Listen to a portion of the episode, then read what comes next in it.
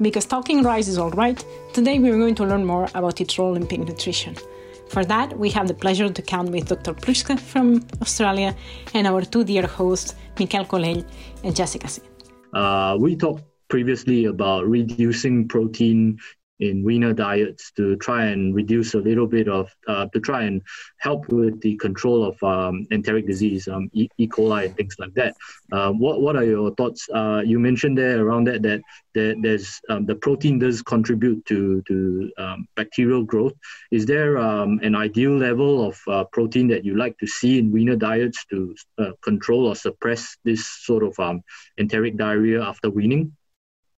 I, I, think the, the simple answer there is as low as possible as, as you can formulate a diet to. Um, if you look over the last 10 to 15 years, uh, you know, the pressures that have been put on, on formulators on, on, on farms with respect to uh, first AGPs, uh, then uh, then pressure on compounds such as zinc oxide, and and now pressure on the prophylactic use of antibiotics. Um, manipulating the uh, the protein and, and, therefore the amino acid levels in in post wean diets has has certainly been a, a key focus. Uh, and if I just look in, in Australia, you know, 10 years ago, we were probably at 20, 22, 23% crude protein.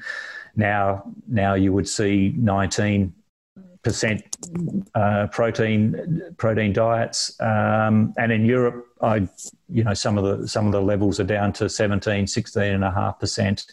So it's I, I, don't think there's any doubt that um, that lowering that overall level of of, of, of protein uh, contributes to a, a, a more beneficial uh, gastrointestinal tract and and has contributed to a reduction in, uh, in, in the diarrhea that you see in that in that post weaning period.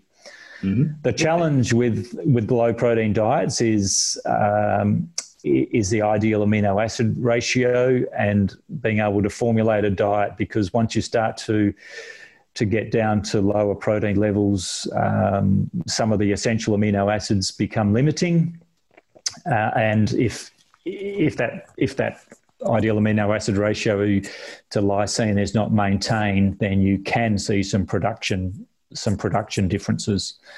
Um, and that's been reported many times as where you see a decreasing growth rate and um, uh, associated with these lower protein diets. So that's a, a again that's a potential trade off because uh, there's a cost factor associated with that, of course. But um, I mean, for example, we've done work looking at you know, how, how long after weaning can you feed a lower protein diet for to uh, uh, mitigate against post weaning diarrhea? And, um, you know, we've, we've, we've seen that we can feed this for five days or seven days uh, and then go back to a, a more a conventional, conventional formulation uh, and you still see a, benefit there in terms of the reduction in diarrhea without a compromise in, in overall growth rate in that in that period after weaning.